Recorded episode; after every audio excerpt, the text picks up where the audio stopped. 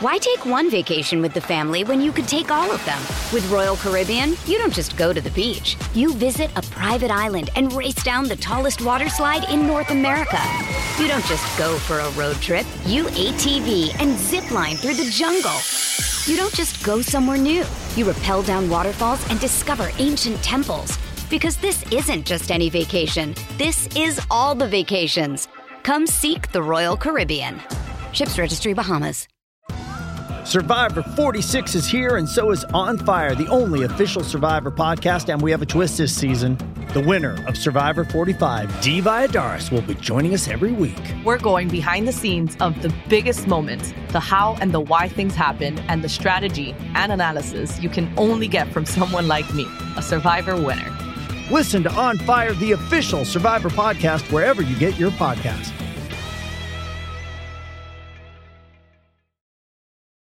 This episode is brought to you by Hyperice, the leader in advanced warm up and recovery technology. They have tons of innovative products, like Venom heated wearables to help soothe sore back muscles, Normatec compression boots to speed up recovery and increase circulation, and Hypervolt massage guns to improve mobility. Loved by athletes like Naomi Osaka and Erling Haaland. Try them yourself. Get 10% off your order with the code MOVE at hyperice.com. I'm Alex Rodriguez. And I'm Jason Kelly. From Bloomberg, this is The Deal. Each week, you'll hear us in conversation with business icons. This show will explore deal making across sports, media, and entertainment. That is a harsh lesson in business. Sports is and, not uh, as simple you know, as bringing a bunch of big names together. I didn't want to do another stomp you out speech. It opened so, up so many more doors. The show is called The, the deal. deal. Listen to the deal. Listen to the deal on Spotify. It's only a kick, a jump, a block. It's only a serve. It's only a tackle, a run. It's only for the fans. After all, it's only pressure. You got this. Adidas.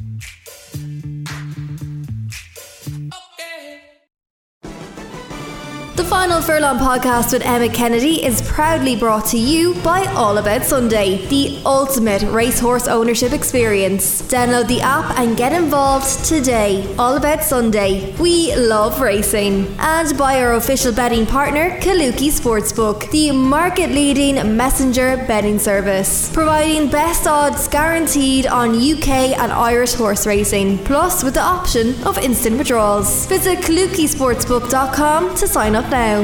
As we look back on the weekend's racing with the view to Cheltenham, the countdown firmly on, and we'll do so in the company of Matt Polly, equine radiographer, former amateur jockey, uh, has been an assistant trainer, and is currently seventh in the Racing Post Naps table. Matt, welcome back to the Final Furlong podcast, my friend. Hi, Emmet. Thanks for having me on. I'm glad you mentioned that I dropped from uh, fourth to seventh in the Naps table there, but we'll gloss over that. It's only a matter of time. Um, some rascal managed to sneak in young Dev, so you'll manage to get yourself back up. Uh, it's only a matter of time before you do. Um, so yeah, not a not a bother. Uh, you've been crushing it. You've been in the top seven for most of the season as well. But anyway, uh, we'll begin by looking at Bravemansgame, shall we? Um, this was in the limited handicap chase at 115 at Newbury, so it wasn't on uh, TV unless you've got racing TV, in which case uh, you got the best analysis going in uh, television racing. So uh, Harry Cobden and Paul Nicholls. Paul Nicholls has been out of form quite badly, and this was something that was a concern for. Um, for Matt and I, he did have two winners uh, over the weekend uh, Red Risk winning as well, but there was a number of other disappointments, which we'll come to a little bit later on. He does go to Cheltenham, according to Paul. How impressed were you with him here? The fact that he was able to win with the stable in such poor form, and what prospects do you give him now for the Brown Advisory? Well, I basically echo what you just said there. I mean, this was a this was a big weekend for Paul Nicholls, um, based on the way his horse has been uh, been running uh, recently over the last four or five weeks or so, and you know there was quite a bit made of it, wasn't there? I mean, usually these horses usually have their flu vax in January, so it's not unusual for him to go a little bit quiet um, during the month of January. But uh, I think there's no doubt he had some faced a little bit of pressure coming into this weekend, especially with um, you know a couple of his big guns, particularly Bravemansgame, coming coming into this race, um, and being a handicap as well, having to give over a stone away to some you know some okay novices. So I think the first thing of all, he, he, he, probably breathed a massive sigh of relief that the horse got the job done. But um, I think all in all, it was hard not to be impressed. Um, we know he's a good jumper, a good solid jumper. Um, he's got plenty of scope, but he can he can fiddle when necessary. And you know, I think there was he made a slight mistake at one of the fences down the home straight, but you know, he soon he soon came back on the bridle and, and, and, and powered away. And to give you know to give over a stone away to a couple of half decent novices, I thought was um, was was more than acceptable.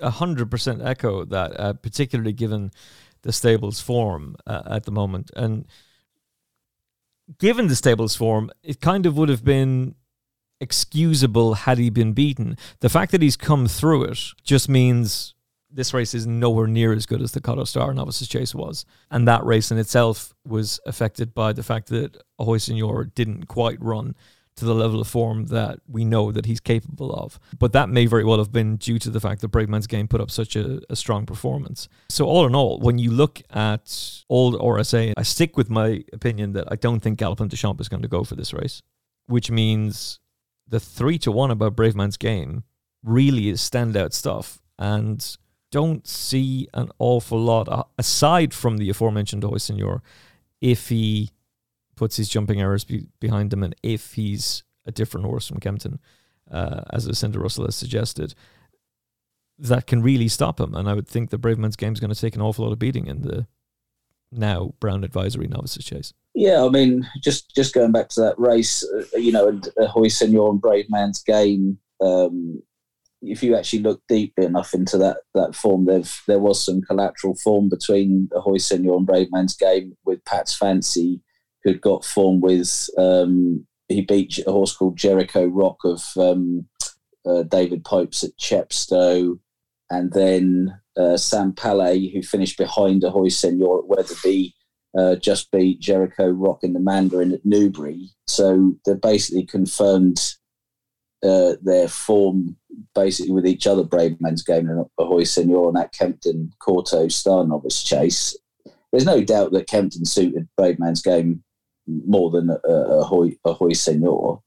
Um, I've got my thoughts on Ahoy Senor's jumping. Um, he got the job done at Wetherby, didn't he? But um, he still looks like he's made of wood. Yeah. Um, do, do, you want to do you want to expand on that? You don't think he's a natural chaser? I don't think I don't think he is. I, I don't think I'm not sure whether it's a confidence thing or or or, or a physical thing. He was quite frankly awful at, at, Kempton. I'm amazed he got as close as he did to to Bravemansgame at, at, Kempton, and that's literally because the horse has got a massive engine. He's already proved that over hurdles when he trounced Bravemansgame at Aintree over over hurdles. So there's no doubt this horse has got a huge engine, Ahoy Senor, but the amount of times there was a stride for him there at Kempton and he put down, um, particularly when Derek Fox asked him up. And he seemed to put another stride in virtually every fence, which was costing him lengths. And I just got this theory about him that maybe in a in a strong run race with lots of horses around him and the chips are down, I'd I'd still I'd still be with if they met in the in the Brown advisory, I'd still side with Bravemansgame, I think because I'm just not convinced that Ahoy Senor is a is, is a natural chaser. I I absolutely no doubt that this horse has got a massive engine. There's no question about that. He's already proved that. But and we'll talk about novice chasers and hurdlers and you know what they're best at later on probably in the pod. But um, jumping's the name of the game, and there's not a lot between Bravemansgame and a Ahoy Senor um, engine wise. So I'd always probably go for the for the slicker jumper, and that's definitely Bravemansgame. And um, strange that Paul Nicholls was quite bullish after uh, after that um, after the after the win on at Newbury on Saturday, and quite rightly because I think probably a lot of weight off his shoulders. But uh, he was definitely oh bring on the bring on the Brown Advisory now. Whereas before in some previous interviews he was anti going to uh, Cheltenham. So um, he's changed his tune a little bit in that respect. But um, yeah, Bravemansgame. Like you said, if um, Galopin Des Champs chooses chooses the Turners, the current price of three to one. Um, obviously, you know, there's a few other horses in there, but we're not 100% sure where they're going to turn up. Like Statler might go for the three mile six. But yeah, I mean, Bravemansgame um, would you couldn't imagine him being out of the first three in the in, in the in the Brown advisory, could you? No, not not unless disaster struck. Um, and look, I'm basing this on my own personal opinion. It's nobody can read the mind of Willie Mullins. Sometimes not even Willie. Um, he's he's a complex man, and um, what I thought was very intriguing about him is that he does often speak post race as though he's thinking aloud, and yet there was n- there was no moving him in terms of what what's your thought process? Are you going to go for the the Turners, which is the old JLT, or the Brown Advisory, the old RSA? Not saying. Like he just would not be moved on it, which makes me think that he is more inclined to go for for the old, the JLT, the um, the Turners. Um, and if you're looking at Bob Olinger and going, well, do you really want to clash with him? Um, you have an interesting take on Bob Olinger as well. You also don't think he's a natural chaser. No, I, I, I don't. Just just looking at the way he jumps, I I he's certainly not exuberant. I don't think he's got an awful lot of scope. He does get from A to B. Um, and if that's the case, that might be enough um, to see him win the Turners. Um, I mean, if we're talking about the Turners now and the potential candidates, i.e., it pretty much lies between Galopin Des Champs and, and Bob Olinger. I don't want to. I don't want to um, destroy the hype train, but if you actually, I mean, there's no doubt that Galopin Des Champs is going to be a better. But he already is a better chaser than he was hurdler. Yep. But if you actually you know, this I don't want, to, don't want to be overly controversial, but if you actually look at Galopin Des Champs' form, it's not overly exciting. Would you agree? He won a he won he won a handicap hurdle at the Cheltenham Festival off a one four two at eight to one. Fairly dotted then up he though. Did yeah, absolutely not gonna not gonna deny that he beat he won the grade one then at Punchestown, beating Gentlemansgame, who's done nothing since, like less than nothing. Statler, who looks a four miler to me. Vanillier, who has has been in my mind disappointing since. Yeah, for me. Too. So that was, was his. He was a big hope for me this season. You know, that's his that's his hurdle form, and his chase form um, you know, he's, he's ain't, ain't, that a shame he beat, didn't he, at uh, Leopardstown? Yeah, um, the beginners. Yeah, and you know what? What's that horse done? Oh, he finished second to Champagne Platinum in um, yeah in a decent enough uh, chase, and um, you know, a, a Flower who was in behind was third in in the uh, Grand National trial the other day. Um, is, is, that is that is that Grade One form? Yeah, because then he's gone and won a Grade One, beating a Grade One winner. Yeah, in the DRF. I mean, yeah, I like, think it's more like Paddy Corkery couldn't stop talking about Master McShee and was basically on was quite rightly making the point no one's paying any attention to my horse and look at what he did. You know, look yeah. look at at the fact that he's gone to, to Limerick and he's won a won a grade one. He's won the Faugheen Novices Chase, and no one's paying him any respect. And Paddy Corkery was the first one to go over and shake Willie Mullins' hand and say, "We've bumped into a superstar." He was the first yeah. one to say, and and is not going to Cheltenham. Won't go there. Yeah. Um, And what Galopin Des Champs has, uh, what he did uh, at the DRF was breathtaking. What he did on his chasing debut was was breathtaking. But to do it in Grade One company, um, when he was nudged along briefly, and you know what that is. That's Willie just leaving enough to be worked on.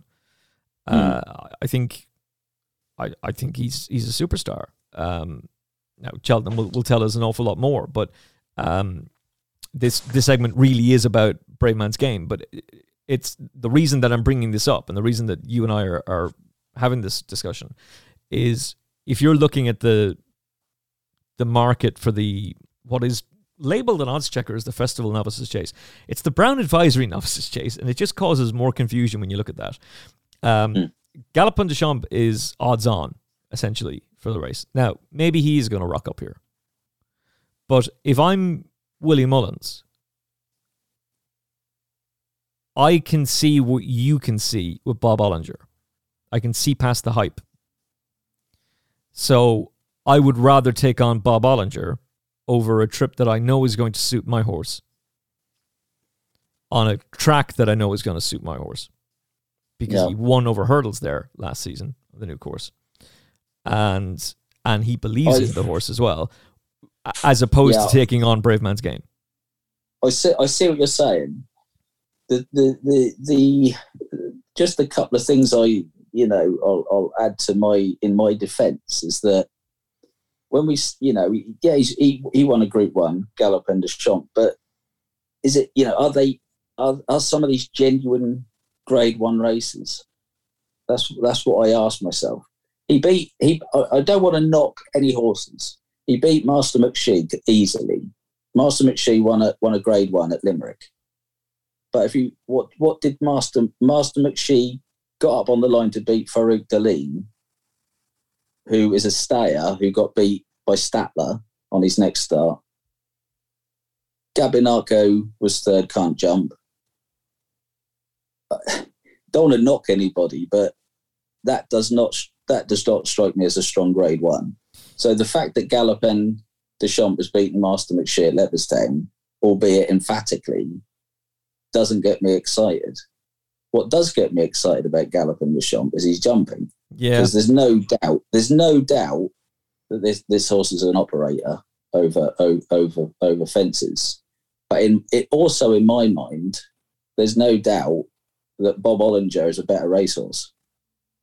But then we, it boils down to jump, and just like we talked about Bravemansgame and Ahoy Senor, there's a chance that Ahoy Senor has got a bigger engine than Bravemansgame, which is why he absolutely thrashed him at Aintree. But Bravemansgame's a better jumper than Ahoy Senor, hence why he beat him in the Kauto Star.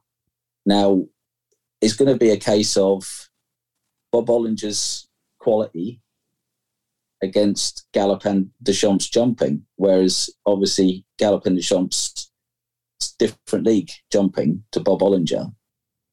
But I, it, like this is this is this is what's fascinating about the National Hunt game. It brings jumping brings horses together.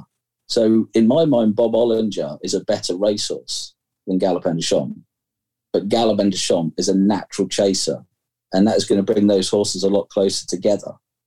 So it's a it's a it's a swings it's a swings and roundabouts. Now I've gone for brave man's Bravemansgame against the Hoy Senor should they meet in the Brown Advisory, but I'm really struggling to determine whether I would, I'd want to be on Bob Olinger's side, despite the fact that he's not a natural chaser, but he's got a bigger engine than Galopin Des Champs but Galopin Des Champs a, a, a, a, much better chaser, and I think it's I think it will bring them very close together. Mm. Uh, I wonder what they're going to do with Bob Olinger as well. Like, does he just go straight to Cheltenham now on the back of those two? I think runs? that was the plan. I think that was the plan, wasn't it? I think the plan initially was go to the DRF, and then that got thrown out the window. So, like Henry is a genius at getting his horses to to jump uh, like taking smart hurdlers and making them even better chasers. But yes. we, we, you and I have had this conversation before, and I, I agree with you. I think you're right. I think even watching videos back of Bob Olinger, just to to see if I could then counterpoint you afterwards. I'm like, actually, no, Matt's right. Do, Do Do you think Bob Olinger is a better racehorse than Galopin Des Champs? On the basis of the fact that he's won at the Cheltenham Festival, but that's about it. Like, um, I don't think he's a. I don't think he's done an enormous amount in his in his chasing career. Like he hasn't done anything close to as impressive as. Uh, and you could say, well, Rachael's just, you know, no, easing I agree. him, easing him towards I, the, the I finish. agree. But um, finishing second to to Ferny Hollow, um, burying Blue Lord. That's all. That's all very noticeable. Uh, Gaillard Du Mesnil, I don't think has really gone on this season. I don't think he's all that, quite frankly. Um, But he was third. He was third behind a lot distant third behind Galopin Des Champs, wasn't he? Yeah, he was. Yeah, yeah, yeah, yeah. But a distant third behind him. Um, uh, and I, I kind of wonder if Bravemansgame just was a little bit unfurnished that day at, at Cheltenham when he finished third in the Ballymore when there was such high hopes for him because he was so weak in the betting. Um, Mm. and yet all the money was for Bob Olinger. It was almost like the the entire the entire market just knew this is the one to be with, and he bolted up that day. But you can get very sucked in then to horses who have been very impressive in winning at the Cheltenham Festival and just think, Mhm. oh, this is a superstar and they're always going to be a superstar. It's not always the case. Um, And just because I think another point to make as well about Galopin Des Champs is that William Mullins has gone down the Martin Pipe route with the likes of Sir Des Champs and who went on to win a a Grade One novice chase at the Cheltenham Festival. Don Poli, Yeah. who would go on to win a Grade One novice chase at the Cheltenham Festival, um, and others as well. So I, I don't know if if he's a better horse than him. Um, I, my mind isn't hundred percent made up on that uh, right now. What what my mind is very firm in is that he's a better chaser, and I'd be very disappointed if Willie was to turn around and say, "I've made my mind up, and the decision is we're going to go for we're going to rock up in the in the uh, Brown Advisory. We're going to take on Brave Man's game over three miles." Because I think you're you're asking him to do uh, a lot at the age of six, um, over a distance that you're not tested at yet. Whereas Monkfish, Yeah. you know, last season was tested over that. He'd, he'd run over that trip at, at Christmas time. But um, the the whole point of of mentioning these different horses is that that Brown Advisory, the old RSA, really is Bravemansgame's race, in my view. And I don't think it has. I think there's much more strength and depth in the Turners, and I think there's possibly even more strength and depth in the in the formatter. Um, and you know, in, in this time of where people are saying, "Oh, Ireland are going to dominate at the Cheltenham Festival," there's clearly races where Ireland have a lot of horses that can dominate, and uh, and and a lot of strength. But the the Brown Advisory, if Galopin Des Champs doesn't go there, is not one of them. I think that Bravemansgame will be very hard to beat, and there'll be plenty of people listening to this who totally disagree with both of us and think Ahoy Senor is the one to be with. Um, and and I'm not going to put anybody off that, but I think it's important to take a, a former amateur jockey and uh, um, an equine X-ray specialist who's seventh in the Naps table, uh, who spends you know all day buried in the form book, um, and has such strong views. I think it's important to, to get those out there. So and and to make us think, because the unfortunately the the narrative about surrounding horse racing at times can just be this horse is favorite and was very impressive at the Cheltenham Festival last year. Therefore, will be hard to beat. Um, and I actually think that the eleven to four about Bravemansgame, who genuinely I thought for the longest time was not going to run at Cheltenham. I, I think that for quite a while, Paul just didn't want to go there, and it'll be interesting to see what happens with Stage Star, who didn't run on Sunday, um, and whether or not his comments about going to Aintree with him and not going to to Cheltenham, whether that plays out. But I think Bravemansgame wins the Brown Advisory if he, as long as he rocks up, and um, I'd be fairly confident of that. I think he's probably one of the one of the better bets of the entire week right now. Um, right, that's the 115. Uh, we'll move to the 225, which is the Betfair Denman chase, and here's where it goes back to being all wrong for Paul Nicholls because Clan Des Obeaux on his King George form alone would be good enough to win this race. He ends up being 12 lengths behind Eldorado Allen, who, uh, congratulations to a different Matt, Matt Toombs, put him up very confidently on the Final Furlong podcast. So if you were with him on Thursday, well done to Matt, uh, one of a few winners for him.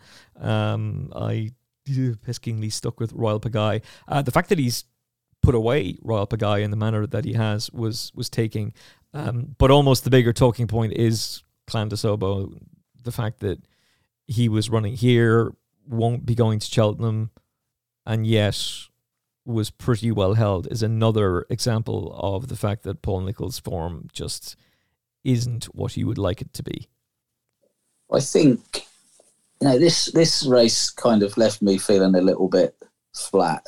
O- obviously, if you're a um, you know connected to the Tizzards and uh, um, you know you're in a situation like that, obviously you're over the moon. But uh, this left me feeling uh, a bit flat, as as as did the Irish Gold Cup. Um, yeah, me too. Me too. Extent, I, just felt really um, quite an anticlimax and really quite underwhelming. You know, I couldn't. Obviously, there was the the um, question marks around the, the Paul Nicholls yard, but Clan Des Obeaux, flat track, good ground. Um, 18 pounds superior to Eldorado Allen off level weights. Yep. Couldn't couldn't get a sniff. And to be honest, the writing was on the wall early on. He was he wasn't travelling with any gusto. Um, Harry Cobden had a loop in his rein after the first fence, and at no point, at no point, I don't think Clan Des Obeaux was ever going to win that race uh, unless it unless the race fell apart. Why didn't um, Why didn't they uh, ride him positively? Well, I think essentially you, have got you've got a couple of two and a half milers in there in El Dorado Allen, and well, I say two and a half milers. I mean, El Dorado Allen's just proved that he stayed three miles, but that was on good ground. And Imperial Aura is probably best over two and a half. And I just think on that ground, over you know, on a flat track, you know, with a couple of two and a half milers taking each other taking each other on in in front, I think that was probably just about where Harry Cobden could hold his ground. That's how it looked to me. Because if Clan Des Obeaux had been travelling, I'd have said, yeah, why didn't you send him up there and, and, and get him a little bit more interested? Because the horse looked, looked like he wasn't, the horse looked like he couldn't lay up with the front runners. And he didn't really look like he was interested to mm-hmm. either. I mean, you know, we're talking about a horse that's won a King George. He was second in a King George um, recently, wasn't he? But I think one one seven two is, is starting to look quite flattering um, for Clan Des Obeaux now. But whichever way you dress it up, I, the horse to take out of the race is Royal Pagaille. I mean, despite the fact that he's also um, was eleven pound better off with Eldorado Allen. I mean, we're talking a, a lot of weight there. Um, and he, he still couldn't he couldn't peg Eldorado Eldorado Allen back the fact that the ground was good was obviously against uh, Royal Pagaille because this horse revels in in mud. He's a really strong stayer, um, and he just found things happening too too quickly for him. He just he he, he plugged on. He, he couldn't find a change of gear, and um, you know Eldorado, Eldorado Allen didn't he did he he won the Howden Gold Cup I think did he? Yeah, he did. Yeah. Yeah, I mean, yeah, that's over two mile one he just had a little bit more toe on the on on the ground. But whichever way you look at it, um, he, he kind of won by default, really. Eldorado Allen, I think. Mm. You know, mm. if you, if you take if you're taking if you're taking ratings literally, he, he didn't really have much of a hope. But obviously, you know, conditions and and various other elements counted against uh, the second and the third. Yeah, probably just a little bit too dry that rain didn't come for Royal Pagaille, who I think it's it's now pretty established that he does need soft ground um, to operate at, at, at his absolute optimum and his best. Which well, I think he does. I think he does. He does go on on good ground, but I think he needs the softer ground to slow everyone else down a little bit.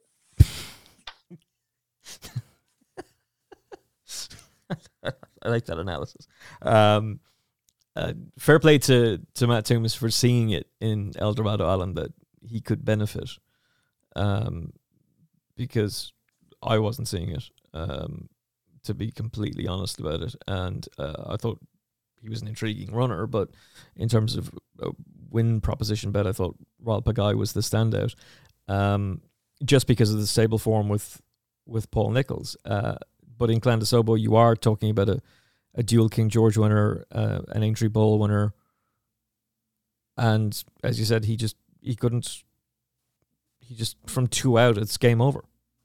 Um, I mean, to be fair, he, he did get beaten this last year as well by a stablemate. Yeah, but I mean, wasn't Denman was beaten in this as well? Like that's happened before.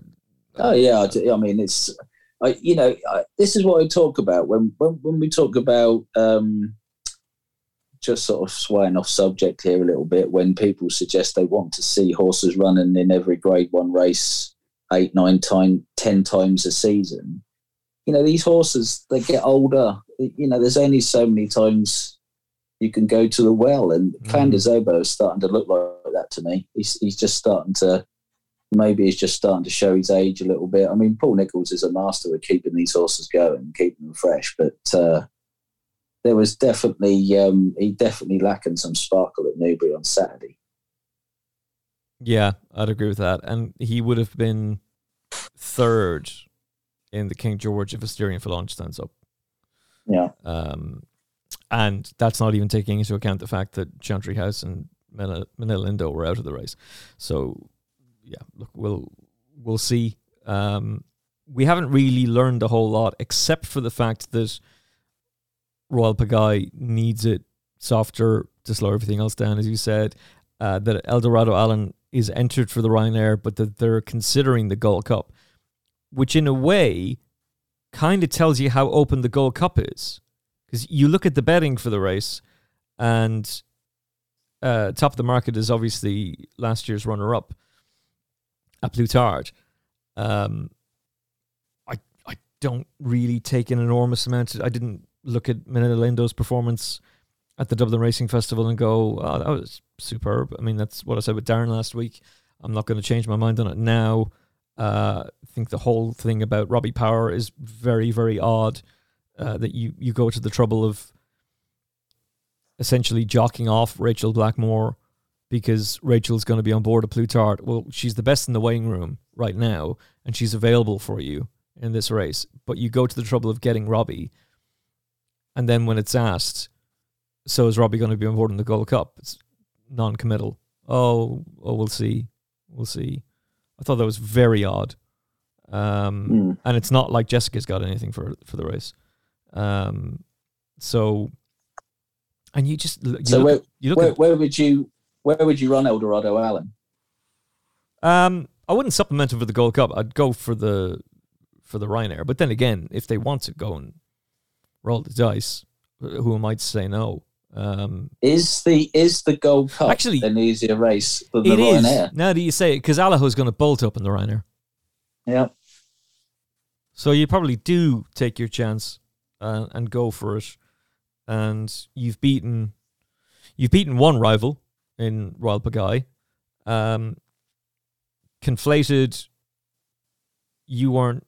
You don't sound like you're overly enthusiastic about him. I'm not. Um, Al Boum Photo. Mm, Protectorat. I think needs a bog. Uh, Minella Indo. I wasn't blown away by. So you come down to a Plus Tard and Galvin Darren is of the mindset to just look at both of those and decide nearer to the time, and their price won't change a whole lot between now and then. I think Tornado Flyer is being a little bit underestimated in the market, and he's clearly the number one from the Willie Mullins stable, mm. and is clearly being trained for the race. Like you've won the King George with him keep him fresh and go. Um, and then after that, you know, Chantry House has been beaten in his prep run. Um, yeah, there's not a there's not an enormous amount there. The only the only positive that I could give those who sent Asterion Forlonge off as favourite for the Irish Gold Cup is well, at least he got round and now he's forties. Because if you're going to back him at eleven to four for the Irish Gold Cup, how do you not back him at forties for the Gold Cup? I'm not, by the way. I like he wouldn't be on my mind for the race, but in a year where it's, I mean, it could very well be a Plus Tard turns up in the form that he was in at Haydock and in the Betfair Chase and just destroys everything. Um, because if, if Rachael rides him the same way that she did last year, he wins. It wasn't anything to do with the ride the horse was given. It was just that Minella Indo galloped out stronger to the line. It was as simple as that. Um, but he doesn't seem to be. And Minella Indo is a quirky old horse. I mean, he might bounce back on the day. On the day, if maybe that's what they're thinking. If Jack Kennedy becomes available, they'll want Jack. Um, and uh, Delta Work hasn't just doesn't seem to be the, the horse that he he was. Um, so maybe you do have him available. Um, maybe maybe Jack Kennedy is going to be around, but then again, Gordon's got Galvin and he's got conflated. So he's going to want Davy on one, and he's going to want Jack on the other. So he probably isn't available.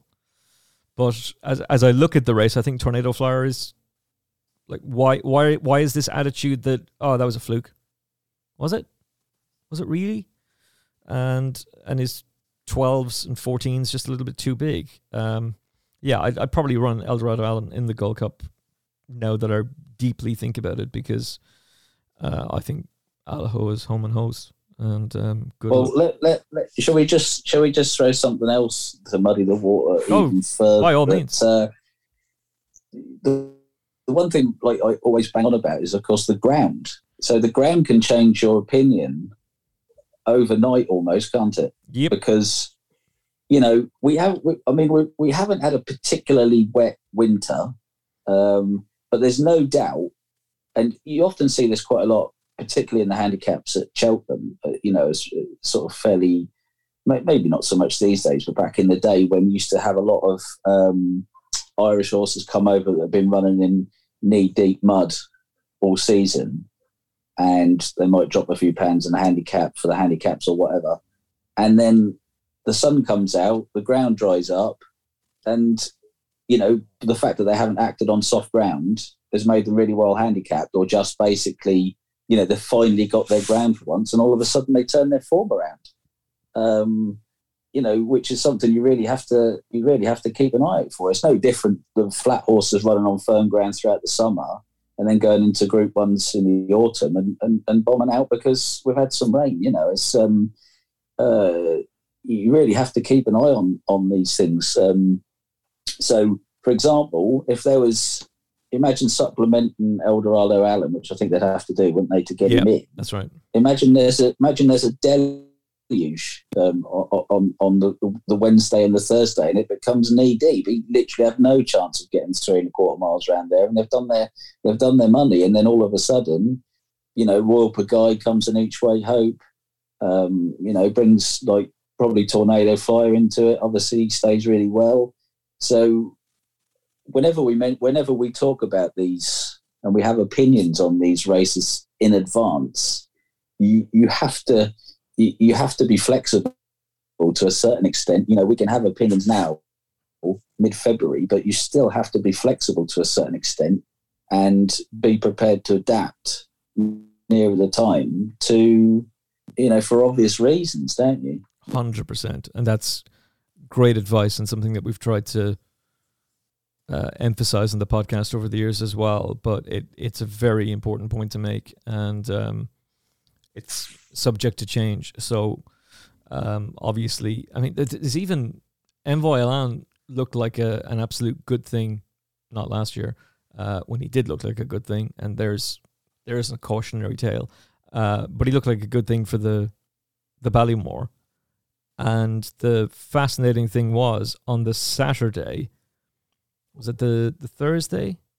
Yeah, the Thursday before Cheltenham, um, Gordon walked the track and started saying that he was seriously considering leaving him in the Supreme because the ground was so bad. But Cheltenham drains very, very well. And once the rain stopped, he made his mind up to, to proceed as planned and go for the Ballymore. Um, but there was a real chance that he was going to leave him in the Supreme instead. And so, you know, what had been targeted all season long was now being changed. And it was being changed simply because he's like Willie Mullins and Paul Nicholls intelligent enough to leave his horses in with a backup plan um, and not be just stuck in one situation where you then end up being uh, a round peg in a in a square hole.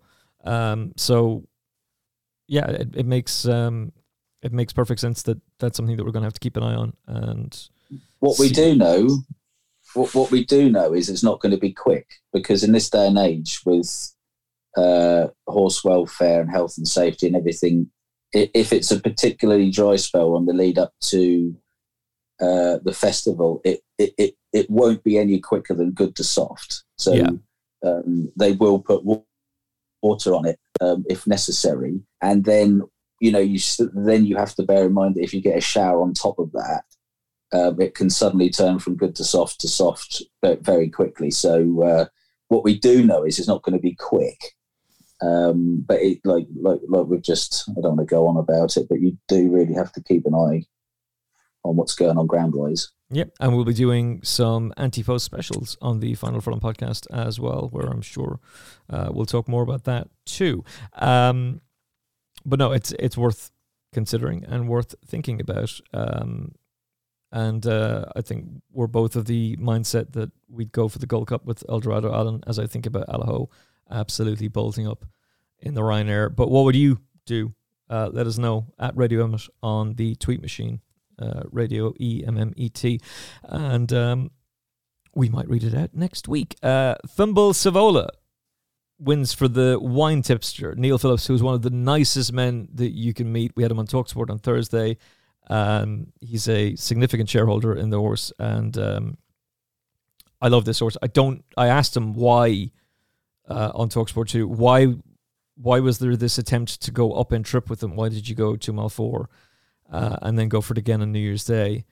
And um, he explained it very well. Uh, they just they thought maybe he was starting to develop stamina. Maybe they would have uh, more of an option, but they've quickly obviously realized that no two miles is is much better for him. Um, speaking of Talksport, he was live uh, on the 28th of January at Doncaster. Uh, we covered that race live. I thought he was a solid moral that day, and um, I got talked around on the podcast as I was saying to Matt Polly beforehand uh, by Matt Toombs, but into Sceau Royal. But I I was on Talksport too, very confident about uh, Funambule Sivola, and thought that he should have been a favourite for the race, uh, that the market was all wrong. So here's another example of a Paul Nicholls horse being beaten in Hitman uh, and a highly regarded Paul Nicholls horse as well. Uh, Sceau Royal sets a very, very high standard, and Funambule Sivola has done it quite impressively, I thought, in the end. Um, and now comes into the reckoning for the champion chase. Whether he appeals to you remains to be seen. We'll we'll find out from you in a second. Uh, he's around about 16s for the champion chase, uh, where he'll be facing Shishkin, Energumene, Chacun Pour Soi, and the rest. Uh, what did you make of his performance? I thought it was great. Um, you know, what a what a great horse to own. You know, what a fun horse to own. He's done absolutely nothing wrong um, whatsoever in his career so far, and he just looks like he's starting to to find a little bit. I mean, he is. I mean, I haven't stood up to him in the flesh, but he does look really small, and he mm. does get low at his uh, fences. But you know, he carries weight um, well, and I love the fact that he, he was relentless. Really, he, he did he did get a low low at a couple, and you thought, oh, is that gonna you know is that gonna stop him in his tracks? But he was relentless, and you know the fact that um, Sceau Royal and um, Hitman had a had a little bit of a go at him. Um, and never even seriously looked like getting to him, did they? And uh, he galloped all the way through the line, and um, must be a cracking horse to own. Um, there's kind of I don't know what he's going to go up for for winning that, but um, you know if he goes up if he goes up six pound for winning that, he's going to be off one sixty, and you know that's going to put him in with the the big boys for probably the rest of his career. Um, he's beat Sceau Royal, which is a good he's a good yardstick. There's no doubt about that.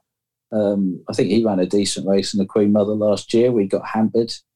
Um, Hitman must be the most disappointing horse in training.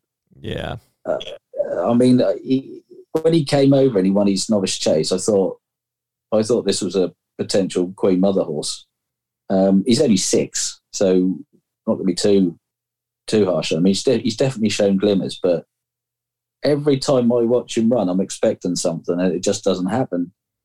Um, but um, obviously, Funambule Sivola is going to find it going to find it hard when he mixes it with the likes of uh, Shishkin and um, and Energumene, Chacun Pour Soi, you know, even Nube Negra to a certain extent, horses like that. Um, it wouldn't surprise me if he if if if if he if he if he ran third or fourth, but um, I think he's got a fair bit to to find. But that shouldn't take away from his performance on on Saturday, which was uh, you know super impressive. I think he's definitely a horse who can be in the frame in the champion chase. And Venetia Williams was talking about this afterwards, and she said, "We'll, you know, we'll discuss our options, but it'll be a quick conversation. We're going there." Uh, so I quite like that. And um, the champion chase is very much about Shishkin Energumene, Chacun Pour Soi. Uh, Nube Negra, I suppose, to a certain extent, but I'm I wouldn't be overly sold there. Greaneteen was awful at the Dublin Racing Festival.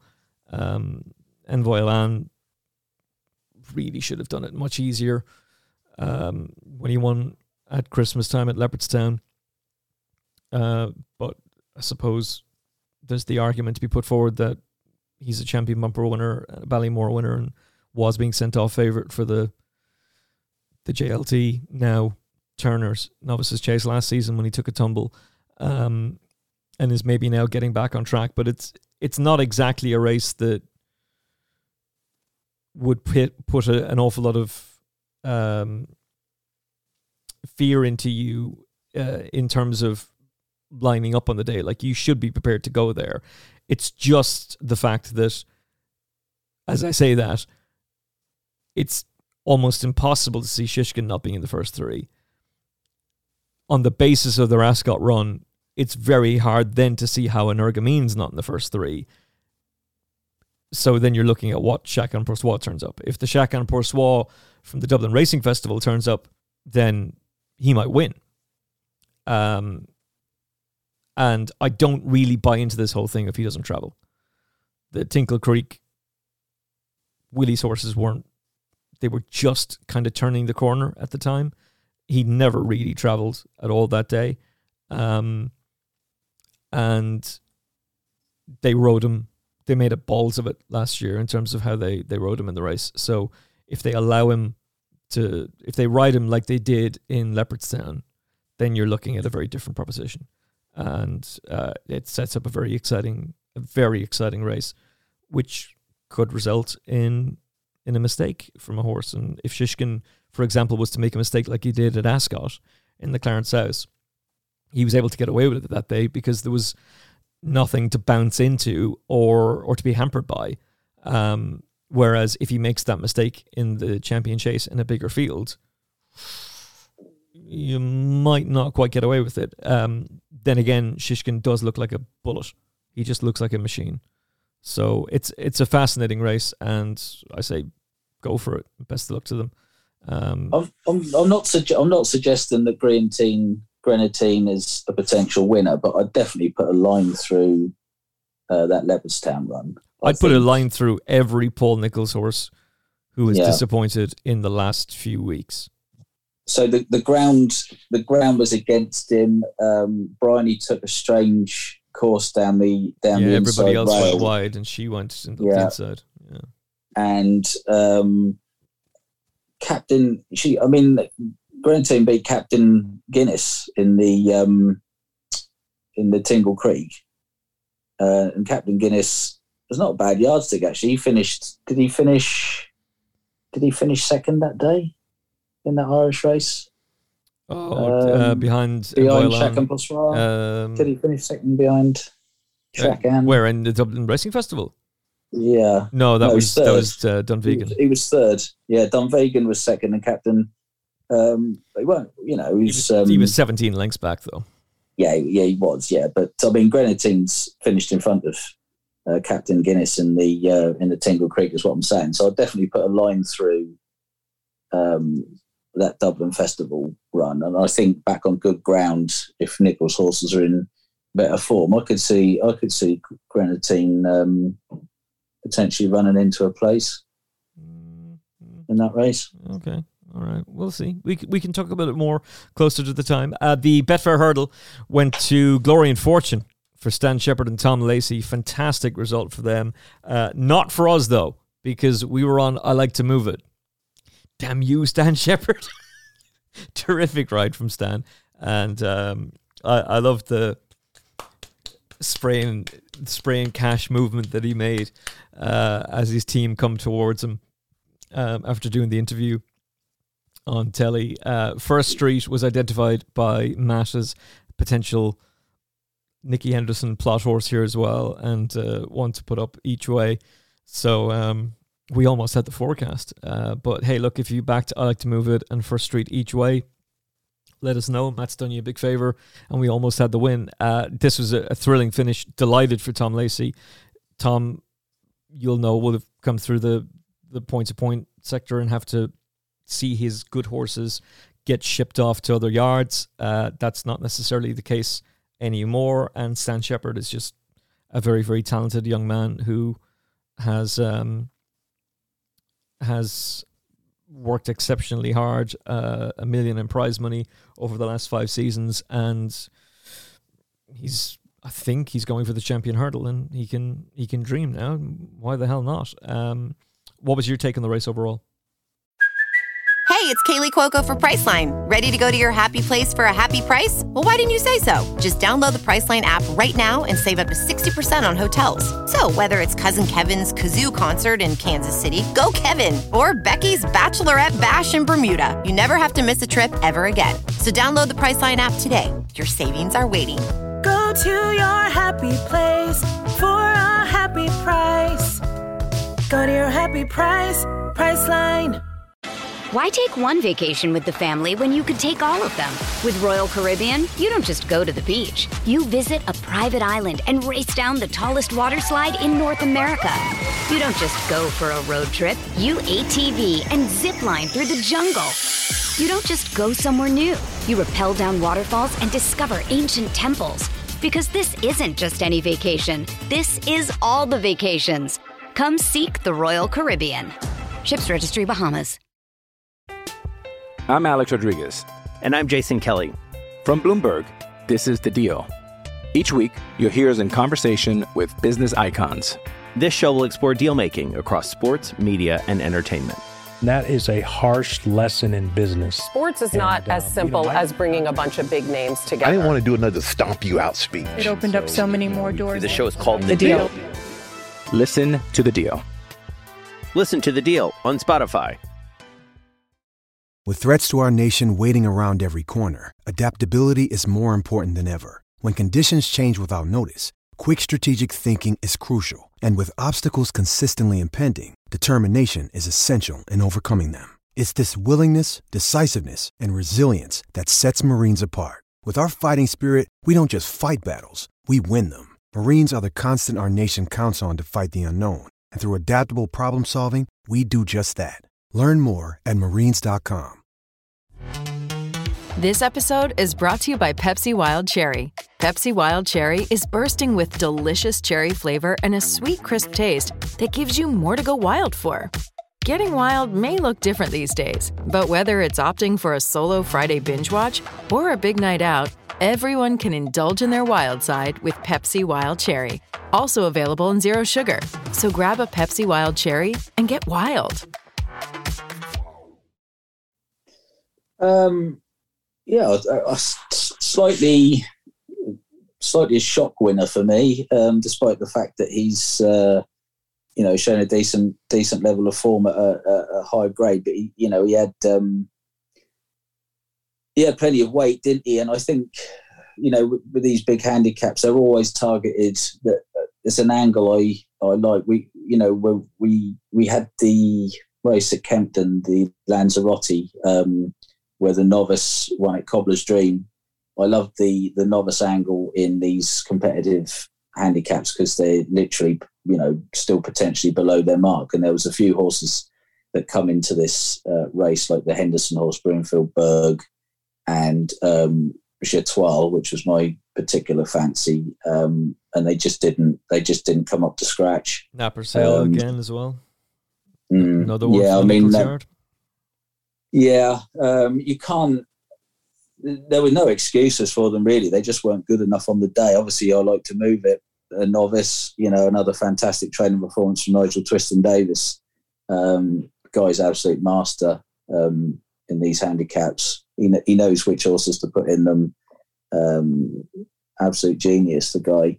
So, um, obviously, a deserving winner, one fair and square. Um, no two ways about that. But um, you know, and he's going to face a formidable task in the in the in the champion hurdle. But he's probably only got one horse to beat. In all fairness, unless Appreciate It turns up, which I guess is still possibly in the balance. He's only got one horse to fear, technically, I suppose, in in Honeysuckle. So if you're going to have a go in a champion hurdle, I think. Um, you know, definitely have a go this season because you know it's up for grabs. If um, Honeysuckle doesn't run her race for whatever reason. It's literally anyone's. Um, but um, so yeah, definitely have a go with him. And I think First Street run a nice race. He's going to make a lovely chaser. Uh, he's only five. He'll be he'll be a tool over fences and um, brilliant ride from Nick Schofield. I don't know if you clocked Lord oh, yeah, was genius. It was literally tailed off for most of the race and unbelievably was produced at the last with half a chance. Um, so ten out of ten for perseverance for um, for Nick Schofield. That was incredible ride, and um, as I my, my my selection in the race was J'Etoile, uh, who's run an absolute shocker. Now, uh, this horse, I wouldn't say he gave Constitution Hill a fright by any stretch of the imagination, but it was only nine lengths behind Constitution Hill at Sandown and you know, for, for a majority of the, the race, gave, gave him um, gave him a, a, a, race, but he was awful. I don't know whether the ground was a bit too quick for him or whether he just didn't go quick enough in front. But he stopped rapidly and finished out the back of the television. So um, I'm not suggesting that's a black mark against Constitution Hill by any stretch of the imagination, but I think if you're Con- Constitution Hill fans, you'd want to see J'Etoile run a bit a bit better than he did um, on Saturday. But he, he, I mean, he may well just have had a, a an off day. But um, yeah, it was a competitive race as per usual, and congrats to the winners. Mm. You kind of want to see them all run a bit better, don't you? You want to see like Might I come out and, and win or um, yeah, I mean, J'Etoile has run so badly. Yeah. Um, you know, you eight to one shot for that for a competitive handicap like that, and he's literally fallen out the back of the television. JPR one was another disappointment for the Tizzards, and you know, it's just uh, it's the nature of that race. It's a super competitive handicap as as usual, but. Um, no, fair, you know, glory and fortune. If you're going to have a go in the in the champion, definitely have a crack this year because take honeysuckle out, and it's up for grabs for sure. Yep. And hey, nothing wrong with finishing second or third or fourth no, for that matter not, no. in the champion no. hurdle, particularly with the prize money that's up for grabs. Um, appreciated it's now looking i thought what they were going to do with appreciate it was go for and i thought this just seemed really obvious was go for the the Red Mills hurdle on Mm. Red Mills Trials Day at Gowran, particularly given that it's uh, Willie's local track. But now it, it appears as though that's it's like yeah we could, but he's more than happy to prep him at home. Um, Well, yeah, I- mean, Penhill, one of the best training performances you'll ever see. oh, phenomenal! Quevega Um, five times. Quevega every every year, yeah.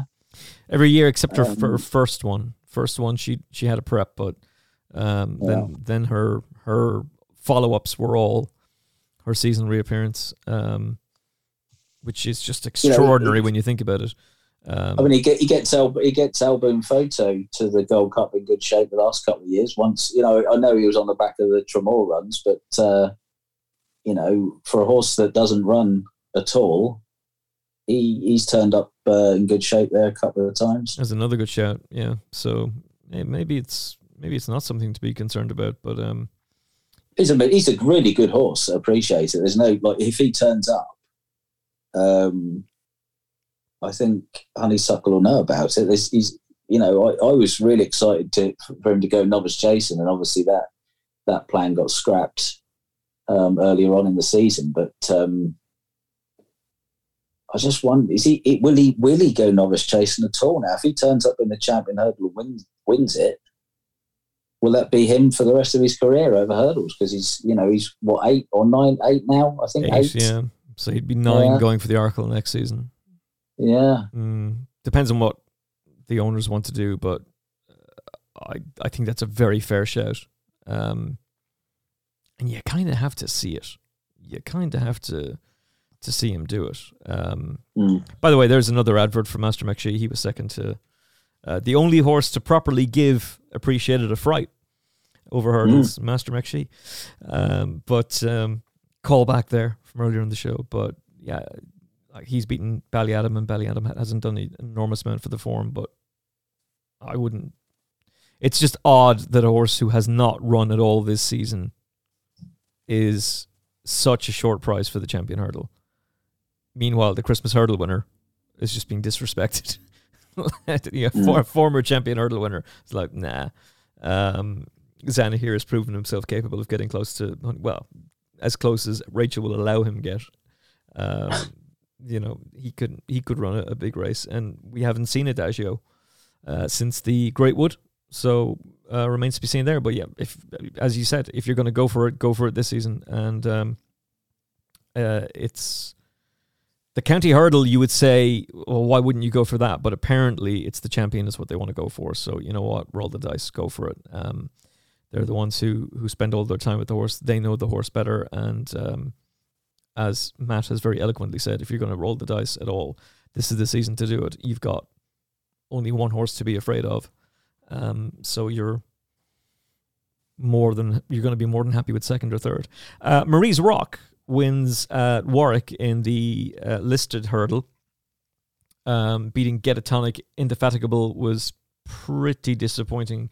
Twelve lengths back for Paul Webber, and um, this was uh, a case of once Aidan Coleman just said, go, please, she really quickened up impressively. Uh, she wasn't fluent at the second last, and that could have cost her, but she has, she has that turn of foot, and I thought she did it quite smartly. She did, um, but she's if you had to have a horse running for your life, she she wouldn't be your first choice, would she? I mean, um, oh she- no way! she um she's definitely got two ways of running, and when she's on song, she is she's a smart mare, but she's got a strange head carriage. She wears a sheepskin noseband because she pokes her nose in the air, and uh, you know there was a couple of times she was on and off the bridle a little bit there, but then when she she moved up turning in, and she and she was she was behind the the, the front three, and the gap came, she she did she shot through it, and uh, and she galloped all the way to the line, which you know you wouldn't guarantee that every time, but you know she's a she's a smart mare. It's hard to knock winners. You, I'm not going to knock winners. I mean, they're really hard to come by, and you know if you owned it you'd be absolutely you'd be absolutely delighted. I don't think the race was run to suit Indefatigable. I think she's a she's a grinder. Um, you know she needs probably three miles and and a bit more juice in the ground. Um, I think the small field and slightly slower tempo uh, did for her. But um, yeah, probably just that change of gear that Maries Rock had. Um, you know, she she did the business, but oof, you know, she's one of them, isn't she? There's, you know, she's a she's a she's a win or or at the back of the television merchant, but uh, I'd definitely still like to own her because we all, we all like winners, don't we? Oh, absolutely, and you know, fair play to them in that regard. But it's it's interesting the way you put that. Like she was seventh in the Greatwood, then she wins, then she's pulled up, then she wins. That's just the way she is, really. Um, and apparently, uh, according to connections, it's the Mares Hurdle is the race she's going to go for. She is in the Coral Cup, but the Mares Hurdle is what they, they want to go for. And it might be the weakest Mares Hurdle I've seen for quite some time. Like Molly Ollys Wishes is, is very interesting. I'm an enormous fan of Stormy Ireland. I think Stormy Ireland wins this, quite frankly. Um, but and then there's uh, Royal Kahala as well. But Royal Kahala was so good over three miles, you just wonder: is there a possibility that they'd go for the stairs with her? Um, she's in both, uh, so you you have your your choice uh, for the Fahey team. But um, yeah, we'll have to we'll have to wait and see how that plays out. But uh, it appears as though it's going to be the Mares Hurdle, and if she does rock up there, she's not an each way proposition. She's she's win or um, however you would like. Now, uh, we talked about maybe a slight over over cockiness, over confidence is a much more better way of putting it. So let's go with that instead. Uh, from certain people within Irish media about, and, and hey, look, I've joked quite a, quite a lot about how, oh yeah, we're going to rock up at Cheltenham and just destroy the whole place. Um, the more I look at the Cheltenham anti-post markets, uh, there's obviously an awful lot of strength in depth for Irish horses. There is a mindset that is slowly but surely creeping in for me that actually there's a lot of very talented British horses that are not being given the credit that they deserve. And my suggestion to Matt uh, on the show on Thursday was if Edwardstone wins, he becomes Arkle Favors. And I think he misinterpreted what I was saying because he went, it'll be either Blue Lord or Riviere d'Etel who'll be favourite on the day. But Edwardstone did win. He's buried Third Time Lucki, who is now, he's a real yo yo horse for the um, third time lucky fans, it's a bit like investing in crypto. You're having a real yo-yo year, or two, if you've if you've invested in uh, him for the Arkle, because you've had the excitement of him getting down to eight to one, maybe as short as sixes. Um, then he's disappointed and he's gone out to twenties. Then he's come back down to sixes, and now he's back out to twenties again. Um, and on the basis of this, he would have zero chance with Edwardstone. I thought this was hugely impressive and um, terrific for, for Alan King and for Tom Cannon as well, because they're both gentlemen and uh, Cheltenham success would be most welcome for them. He's a serious, serious tool. Let me start with a slight negative. Oh, go on then. Go on. But I will I will balance it out with a positive after. But what I will say about this year's Arkle, if you'd have said at the start of the season that the potential joint favourites are going to be Edwardstone and Blue Lord, you would raise your eyebrows. Agreed? when we yes, potentially yeah. had when we when we potentially had appreciated Ferny Hollow. We're talking about we're talking about Edwardstone now. Here come the positives. Thankfully, Alan King's done really well with this horse because when this horse was a youngster, he was difficult. Um, I don't know that personally, but from what I could see, he was difficult. He pulled ridiculously hard. He refused to settle. Um, and they've done really well with him. He's grown up. I always thought, not after timing here, but I always thought he'd be a better chaser than hurdler because I just thought the fences would, would make him back off a little bit and not be so headstrong, which you know, thankfully with experience and age has happened. Um, and he's undoubtedly a better chaser than he was hurdler. But if you actually look back through this horse's hurdle form, um, you know, he's been he's been beat in a lot of handicaps. Um, you know, competitive handicaps. You know, he's he's he's there or thereabouts. Um, he had a he had a decent he had a decent season 2021. He did unseat in a novice chase at Doncaster, and they were reverted back to um, hurdling, where he he finished fifth in the in the county hurdle, and then he was third in a, in a two and a half mile hurdle at Aintree handicap again. You know, he was rated mid mid to high 140s over hurdles. Now, if you said to me this horse was going to end up favourite for the Arkle, I'd have been, I'd have, if he'd have said to me what price Edwardstone at the start of the year for the Arkle, I'd be, I'd been saying 14, 16. Now he's what? Two to one. 11 to four. Yeah. Yeah. Well, two to one. Yeah. Crazy. But that is uh, purely because of the, obviously what's happened during the season. And based on what he's done so far and based on the opposition, then he is a worthy two to one favourite. And what I liked, what he did on um, Saturday was that Tom Cannon showed him a lot of daylight, um, and he wasn't keen, and he took it up earlier than he usually does. So he saw plenty of daylight, and he took it up turning in, and he galloped all the way to the line. So there's there was this feeling with this horse that you possibly needed to hang on to him and hang on to him and then deliver him um, just to keep him settled. But he relaxed really well at Warwick. He had plenty of chance to be king because because Tom Cannon had him wide, and he and he sent him on. Um, you know, and he knew that Third Time Lucki was stalking. Uh, he, you know, he wasn't concerned about that, and he saw off Third Time Lucki with, with, with a with a minimum of fuss.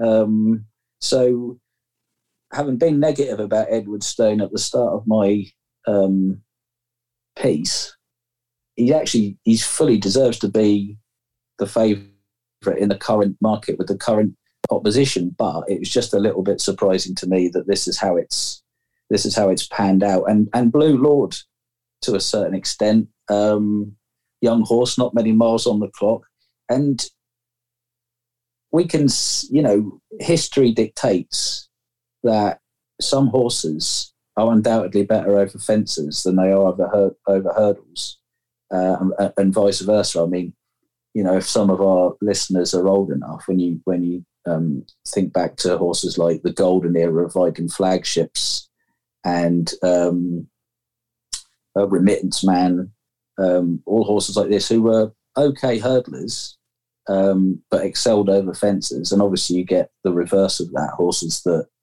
um, um, are not great chasers and they revert back to hurdling and, and then excel like Big Buck's and Buveur horse, horses like this. Um, there's no doubt that horses can improve um, when they go from hurdles to, uh, to, fences, and Blue Lord seems to be another one of those um, horses as well. That he had um, some okay form over hurdles, but seems to have taken to chasing really well. Um, so yeah, I mean, there's obviously, what price? What price would Blue Lord be in the, in a champion hurdle if he'd stayed hurdling? Oof. Be twenty to one, wouldn't he? Easily. Twenty-five to one, and now he's what favourite for the Arkle, but um, second favourite for the Arkle. Um, but that's that's just the nature of of you know the the, the way um, that, that particular race has panned out. So based on what they've done, they probably deserve to be at the top. But I certainly wouldn't rule out the mare, who finished second to um, Blue Lord, mm. um, made a mistake at the last and only failed to get back up. Um, she's having, got the allowance. Been hampered.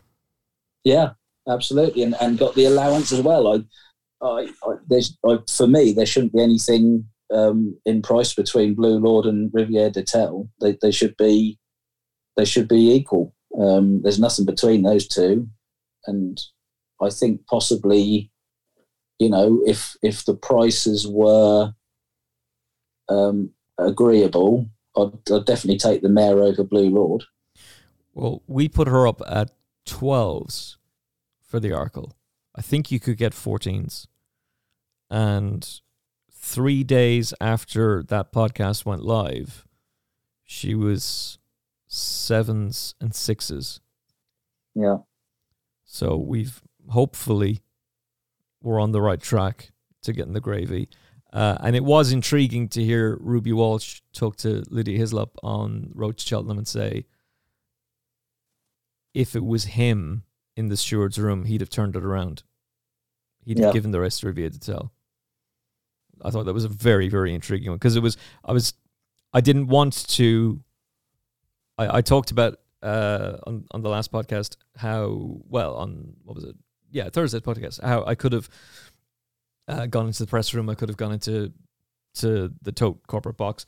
I didn't want to do that. I wanted to be in the stands. I wanted to experience the whole uh, Dublin Racing Festival with my friends for one thing, but also um, with with the fans, um, with listeners to this show. I wanted to be able to then give an authentic assessment of what the Dublin Racing Festival was like, instead of no disrespect to to certain colleagues, but you know you're in the press room all day. You're not on in the grandstand. Yeah, you can hear what the fans are, are yelling, but you're not experiencing what it's actually like to be there. Nor are you experiencing the delays and queues, uh, which were then significantly improved on on the Sunday. Um, and it was one of the longest stewards inquiries that I can ever remember being on a, a track for. Uh, and the longer it went on, the more you thought, well, there, there has to be a reason for this. They must be going to turn it around. Um, and and the more the more it was replayed, the more you saw just how hampered she was. Um, and she she also has experience of Cheltenham. You know, she was only beaten six and a quarter lengths by Jeff Kidder in the in the Boodles last season. So, um, I think she's a serious player. I think she's a Yeah, I, she's a really strong stayer as well at too much. She's almost the type where you, you know, she can take a bit of a grip, but she's almost the type where maybe next year you might step her up to, to two and a half. I think she'd get two and a half um, in a year's time. Mm. And I love, I love, I love a strong stayer. It's like Shishkin. I love a strong stayer over two miles. If they can hold their pitch, it's absolutely crucial. You know, especially at Cheltenham when you start climbing to the to the finish. Um, you don't want any chinks, I don't think, um, in your stamina. And I, to me, she she strikes me as a horse that's definitely going to get two and a half in time, and I, I could see her charging up the hill. Yeah, that's that's how I picture it as well. I think she'll be a very very strong stayer, um, and she's got plenty of experience, plenty of chasing experience, plenty of experience, full stop of racing, and I think she's a major major player. I'd much prefer to be with her at nine to two than three to one Blue Lord. Um, that being said, said I think that Edwardstone is a is a massive obstacle to overcome, and um, I think he's a he's an enormous player, and um, you know where where there is that um, confidence, overconfidence from from us in Ireland, it could easily be the first two races go to Britain. Could easily be the first two races are, are won by by UK because it's Constitution Hill and Jonbon are going to be massive players in the Supreme, um, and then you've got Edwardstone. Um, so to to counter that, uh, I, I think he's a he's a huge player, and uh, he's also won the right races. I mean, look back on the races that he's won this season, and look at the caliber of horse that have taken those races in the past. The likes of Altior, Surname, um, Shishkin. He's he's a huge player, um, and he has buried Third Time Lucki there. Uh, also, over the weekend we saw Ciel de Neige, and you were interested in in mentioning him.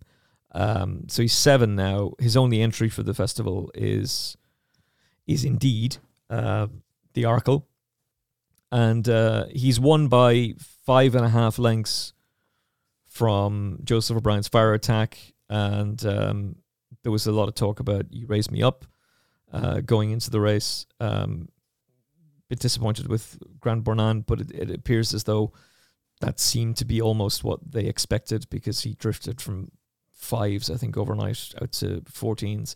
Um, what did you make of uh, Ciel de Neige?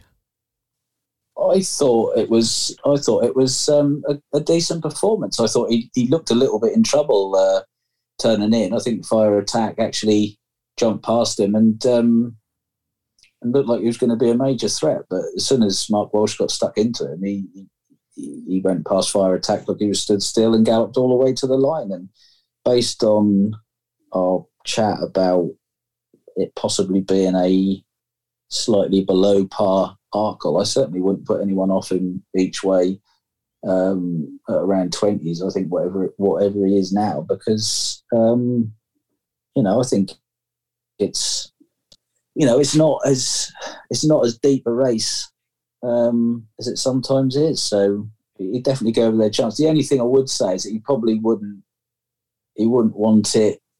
He'd, he'd want it on the softer side, so that would be my only concern maybe is if it was a dry spell. Like I said earlier, they will put water on, um, so it's not going to be quick.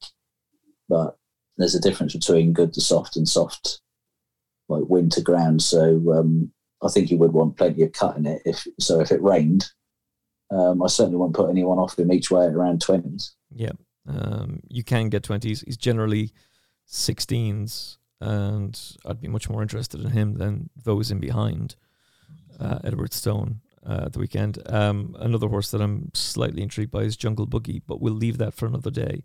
Um, he's been difficult to train apparently, but he's clearly got an awful lot of talent.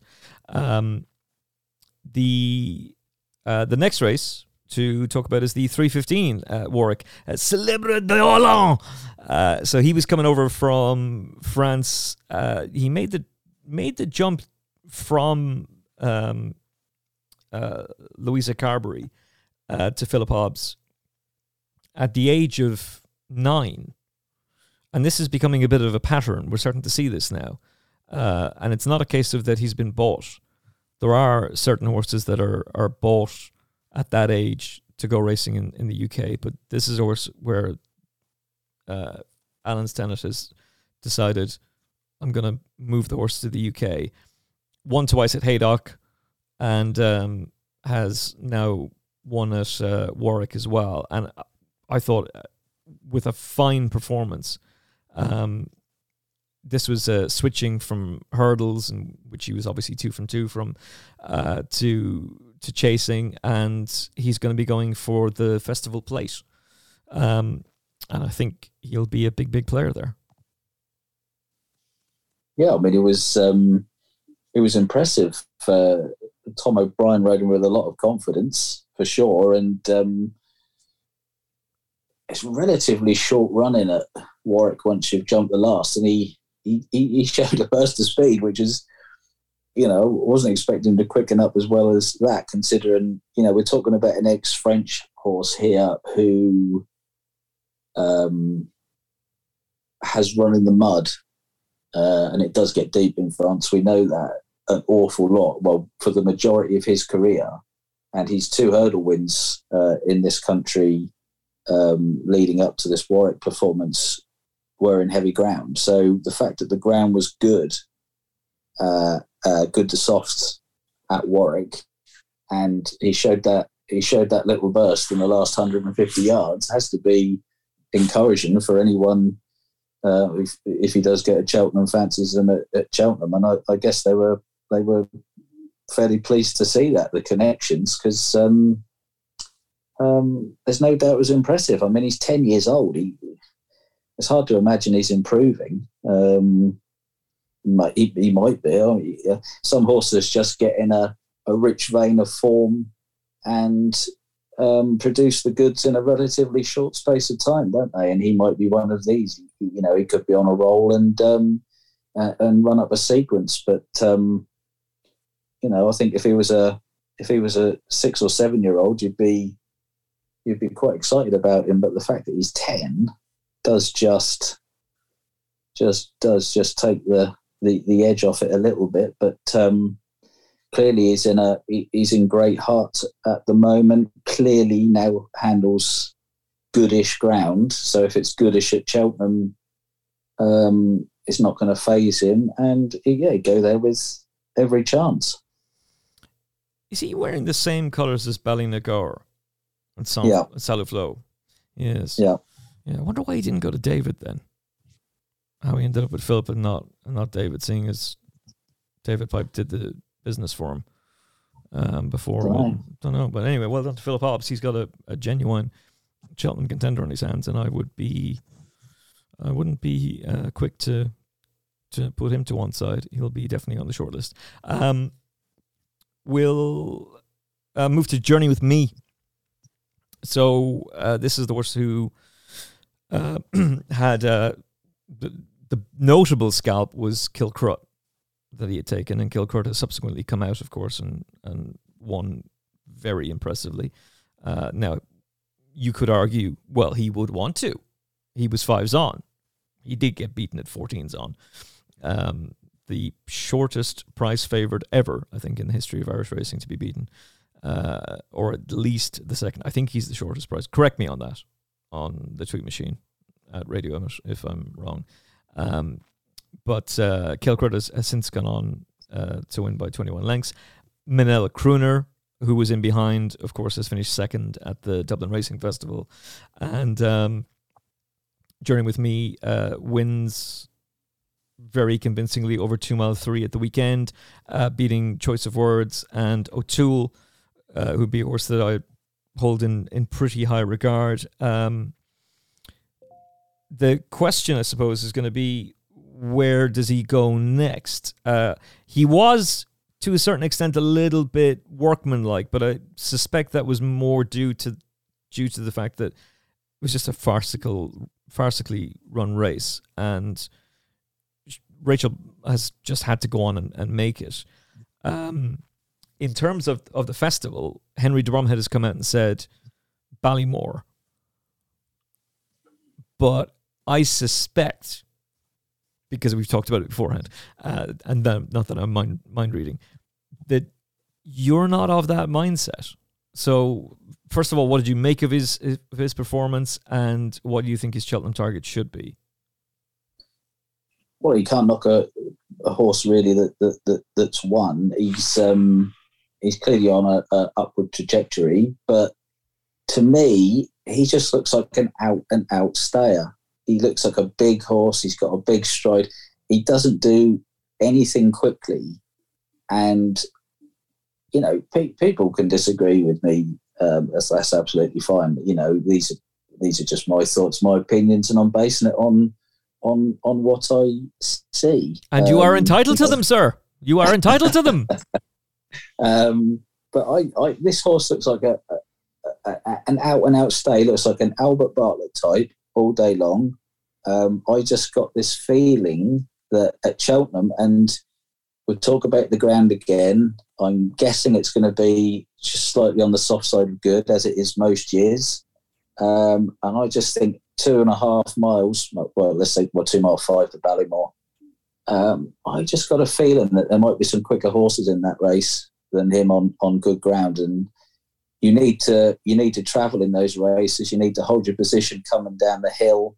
You need to be in the firing line turning in. And for me, I think he'd be better served by the three mile uh, novice. I think he'd be able to hold his position um, a, a bit better. It, he just looks, without being rude, he just looks a bit slow and that is that that's just my that that's my opinion on it but you know i've got opinions on various other horses that are running in in in races at uh, at cheltenham if if sir gerhard goes for the ballymore sir gerhard's going to have much more pace than journey with me no no doubt about it um, but this is all we're all guessing at the moment to a certain extent as to where horses are going to go. Um, I imagine that Dysart Dynamo, if he goes for the Ballymore, would have much more pace than Journey with me. Um, I think Ginto, Journey with me. Would be faster. Um, yeah, I think so. I think it, I've I've seen Ginto quicken up when when when pushers come to shove. Yeah. Not we- we're not talking electric, but I've seen him change gear. Whereas this horse to me just looks like he's gonna, it, it, you know, he's gonna be a stay and chaser. There's no doubt about that. He, you know, he could be like an Irish national horse, um, something like that. That's that's how he looks to me. I agree with you, and I've been a little bit surprised at this rush to put him up for the Ballymore um, from some. And again, look, each to their own, and everybody's entitled to, to their own opinion. Um, and if he goes and does a Bob Olinger on it, then fair play. Uh, I just there's a part of me that looks at him and thinks, is this a Bob Olinger syndrome? Like, is this a case of oh well, Bob Olinger carried these colors to victory and City Island won this this uh, particular race um, uh, a few years ago before going on to win uh, at the Cheltenham Festival. Therefore, ipso facto, he's going to go and do the same thing. Uh, and it doesn't work that way. Be great if it did, um, but it doesn't, and uh, it makes the game much more intriguing uh, and and much more interesting. And I know that in his pedigree, you can look back and, and see that there's horses there who won over two miles and two mile two, but he does look like a bit of a boat to me in the making. He does look like um, a horse who's going to stay. And the fact that Minella Crooner will be headed to the potato race, and that's a horse he beat, uh, Kilcruit could end up from anything to the Supreme Novices Hurdle to the Martin Pipe. Who knows? Who knows where he currently stands in William Mullins' pecking order, and who knows where he's going to go. Um, and the fact that he jumped, to quote the great and powerful Jerry Henin, like a bag of spanners on his first two starts over hurdles isn't exactly uh, indicative of me then uh, jumping around the place and using him as as um, you know, particularly when he's had to wear a tongue tie, and that may be the the thing that's brought out the improvement in him to to use him as uh, a standard bearer. Um, I bring this up because it's it's what people have said about journeying with me for the Ballymore. I I just don't see it personally. Um, willing to be wrong, willing to be wrong, but I I don't I don't see it. So I'd be 110 percent with you. Um, and if you do want to back him for Cheltenham, uh, I would suggest that it's in the potato race. I would suggest that that's what you go for. And the price that you get for the potato race right now is 14s, whereas he's maximum fives for the Ballymore. And I don't think he's as good as Jinto or as fast. Um, he's definitely not as fast as Sir Gerhard. I think Dysart Dynamo is too fast for the Ballymore.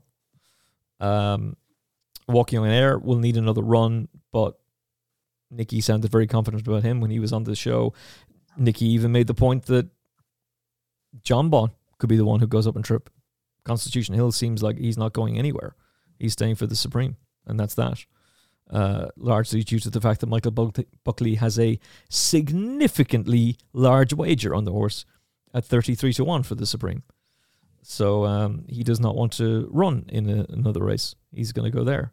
Uh, so Bond could go up and trip, and he Willie uh, Nicky's view was he wouldn't have a problem with that. Um, and then as for Willie, Willie does like to split his horses, um, and it's more likely to be Sir Gerhard, who you could pick holes in his jumping at the DRF uh, than Dysart Dynamo, in, in my view. So fascinating. Well, you could you, you could you could pick holes in his jumping. That was potentially why I think maybe stepping up to the Ballymore might might aid that if they just go a slightly steadier tempo, mm. which we would do than the Supreme. Yeah, that might aid his jumping, but uh, all will be revealed. I'm glad you said that because I think the Supreme would be his undoing. Actually, uh, briefly, May.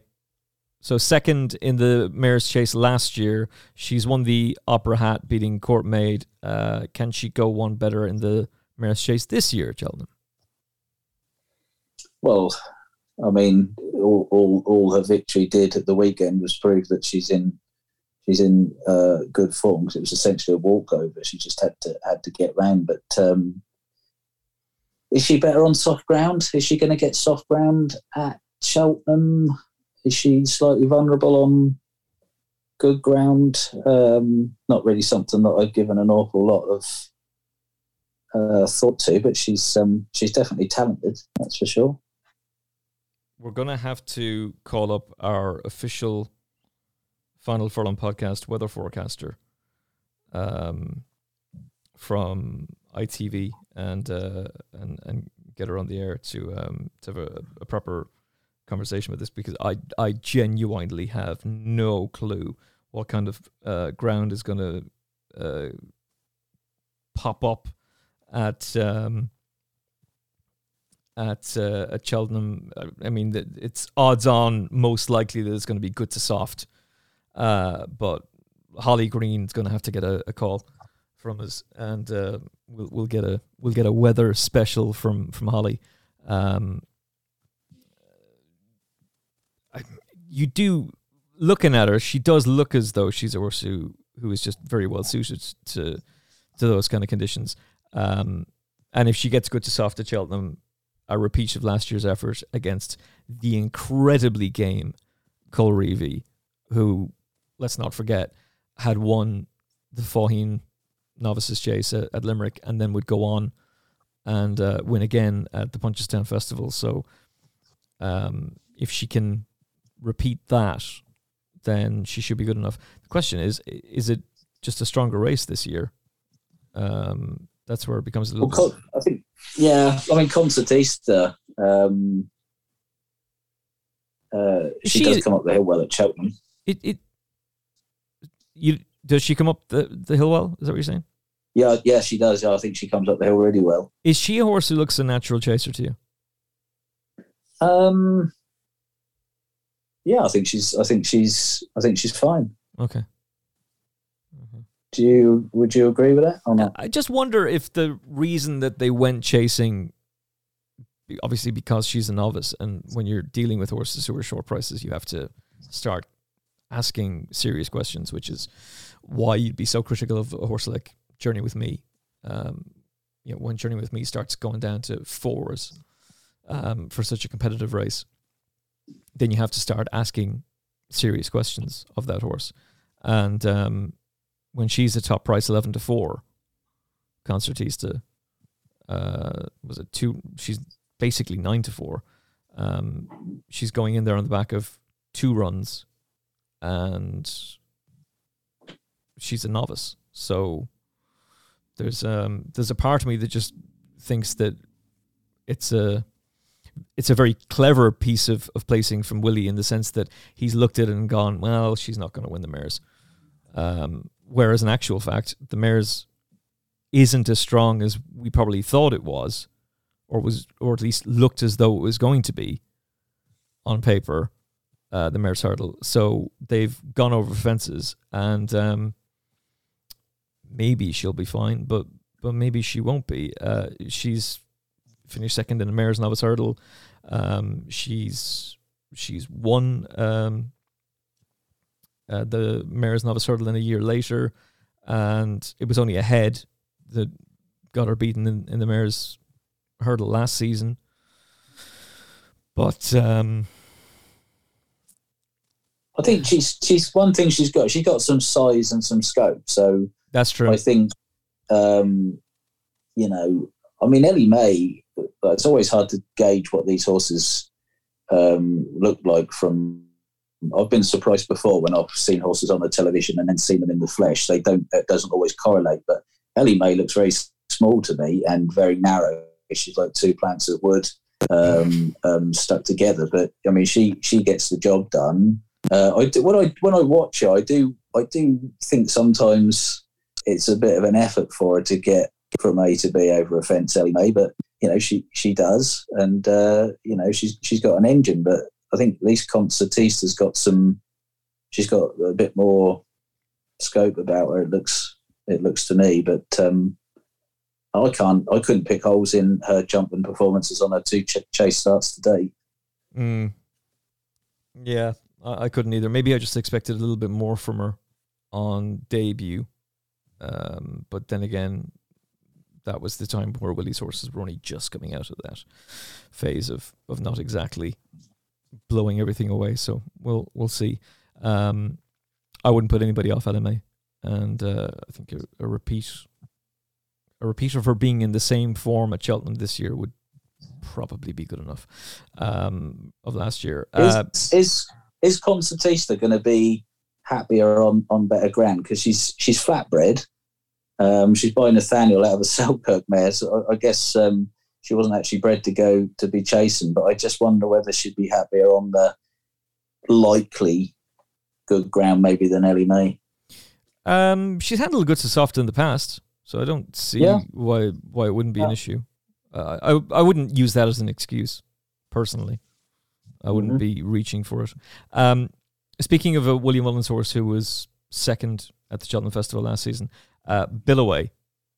So just a short head and was backed as though a defeat was out of the question in the Hunter's Chase. Important to emphasize that it's the Hunter's Chase.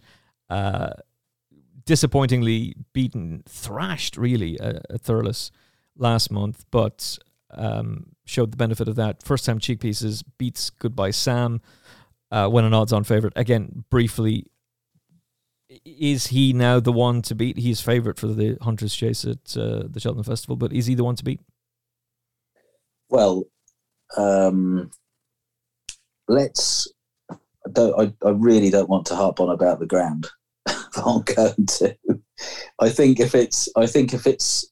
This horse has been beaten twice on good ground in the Hunters chase and run similar races both times where he's got slightly out of his ground and finished really well to be second on both occasions, not beaten very far.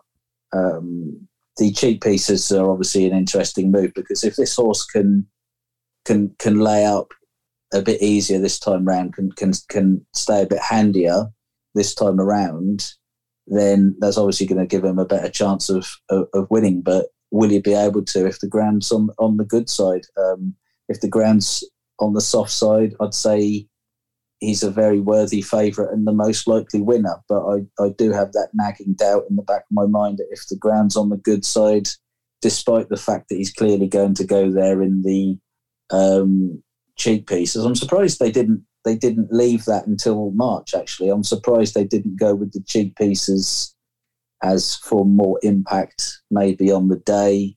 Um, they've gone in the prep run um, which he would have won anyway, probably without the cheek pieces. But who am I to tell Willie Mullins what to do? But if they help him hold his position a little bit better mid race, then of course he can win it. Yeah, clearly. He's got to be the one on everyone's lips right now. He obviously sets the standard. James's gate. I was really taken with this. First of all, the fact that he was so heavily backed. You know, he was 10 to 11 the night before. He ends up going off 2 to 5. We already know that Willie Mullins has got a lot of strength and depth in terms of his bumper team, but now he's got another one and uh, significantly named as well. James's Gate, of course, being the uh, famous Guinness entrance. So, what did you make of his performance at Punchestown? Oh, it's very impressive. But um, we see that kind of performance quite a lot from Willie Mullins bumper horses, don't we? I mean, I I didn't feel compelled to tweet a aeroplane emoji. Oh Um, God! what I mean. this is a bugbear of yours. You hate that, and you're right to. yeah, let's let's just give horses a chance, just to just to prove themselves before we start uh, getting too carried away. You know, I I think um, maybe I'm a bit old and, and cynical. I've seen a lot of um, so-called aeroplanes and ridden uh, a few so so-called aeroplanes, only to be disappointed time after time. So um, yeah, we just we just take a take a breath and and let uh, let things take its course. But there's no doubt every time you see, uh, um, you know, like a Facile Vega or you know something something along those lines, it's hard. It's hard not to be impressed or to hope that they might develop into the next the next big thing. But um, you know, um, let's see what he does. Let's see what he does next time. Despite the fact that he was um, very impressive and uh, yeah, and um, talking about Harry Fowler, I think I rode in a point to point against Harry back in the day, many many years ago at um, Hampton. So uh, it's a name from the past. Did he beat you, or did you beat him? I can't remember genuinely. Oh, that's frustrating. Unless it's the concussion, I genuinely can't remember. But um, I do remember him asking f- for some advice. I think it was his first ride around there. And I do remember when I was walking around, he did ask for some advice. So I tried to put him away as best I could. Well, what you want to do, mate, is you want to be up against the rail. Meanwhile, you're off Jack Raccoon at Gowran style. Hugs the rail, the other rail, uh, that is. Um, you mentioned concussion, by the way, because uh, in your line of work, you obviously are working with racehorses day in, day out. You got kicked in the head, right in the face by a racehorse, and uh, you were knocked out for 12 hours. Yes, it was. Uh, I suppose it's what you could call an occupational hazard working with horses. It was a yearling, young horse uh, in a strange environment. And um, yeah, without going into too much detail, unfortunately, I took a blow to um, my head and don't really remember much for 20 hours or so until I, until I sort of regained some sort of consciousness. And uh, luckily, um, despite the fact that there's a few things um, going on, I, I, seem to have got away without any lasting damage. It would seem so. Um, uh, I do have some um, someone on my side, maybe, or a uh, little bit of luck um, in my favour. I've had a few um, near misses in the past, but I think as you get older, I think they're a little bit harder to take. But um, we're still here, we're still going. So fingers crossed, everything will pan out okay. You, you sound great. I mean, I was. This was. Was it a week and a half ago now? Uh, three weeks. Three weeks, man. Time flies. You know what? In Rona world, and I know that restrictions have very much been lifted in the UK, but in Rona world, time has no meaning anymore. Um, but like when you sent me that message, I got a proper fright. Um, and like we kind of forget this, but horses do kill people, and it is uh, an occupational hazard, and the the hazard pay isn't necessarily there.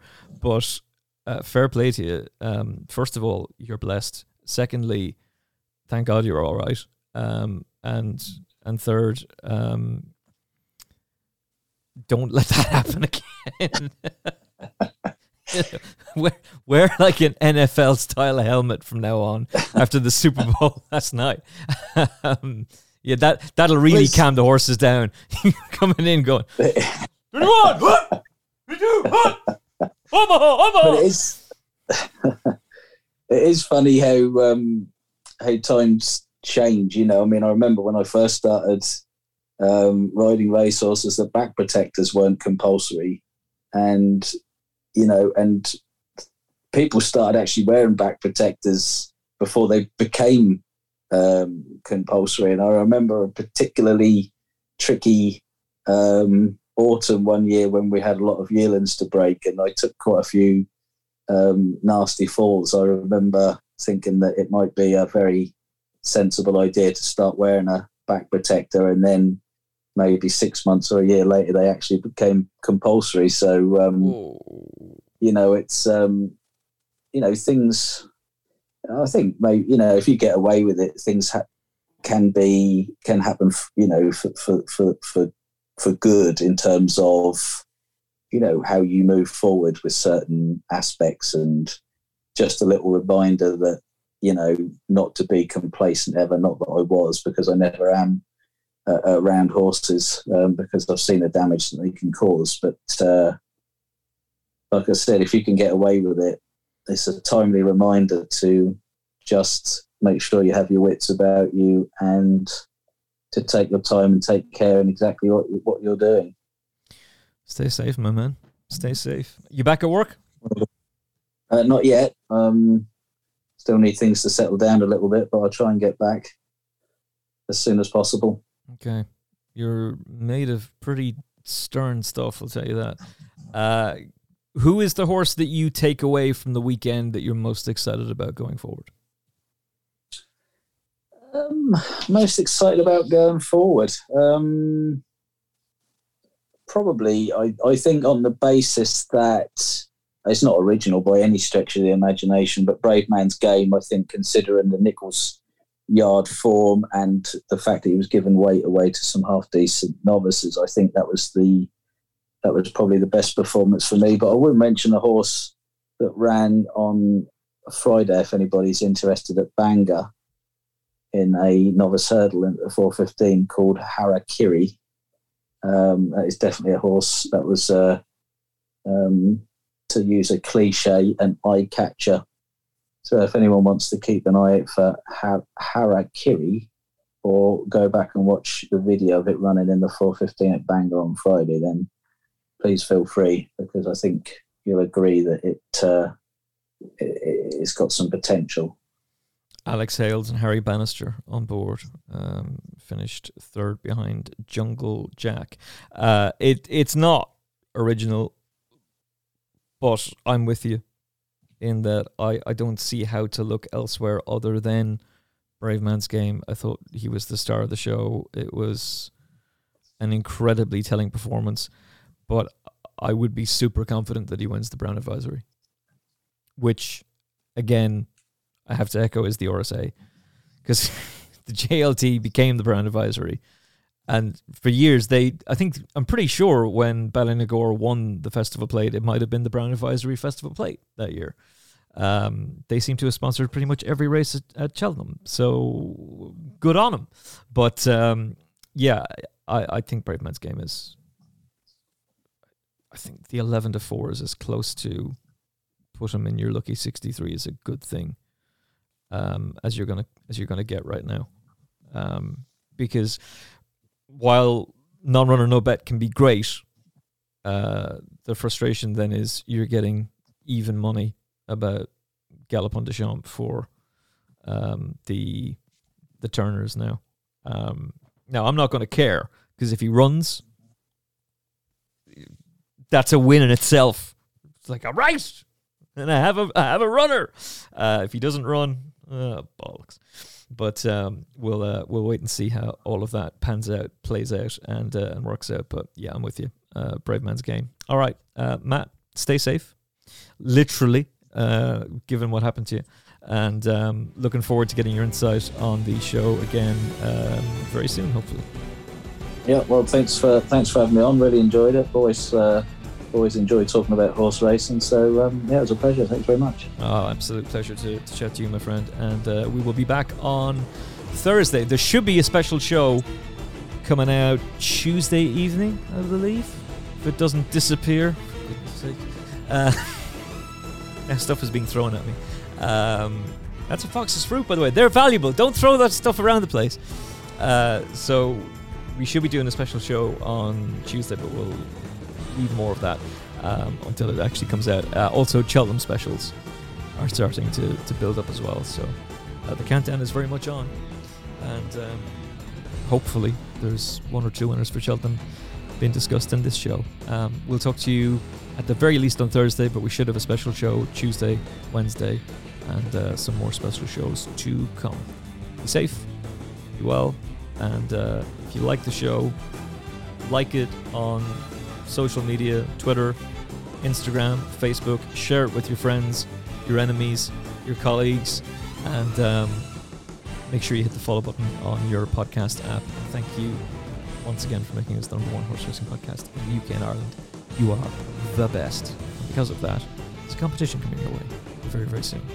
Uh, be safe, be well. Talk to you soon. God bless. The Final Furlong podcast is proudly brought to you by All About Sunday, the ultimate racehorse ownership experience. Download the app and get involved today. All About Sunday. We love racing. And by our official betting partner, Kalooki Sportsbook, the market leading messenger betting service, providing best odds guaranteed on UK and Irish horse racing, plus with the option of instant withdrawals. Visit kalookisportsbook.com to sign up now.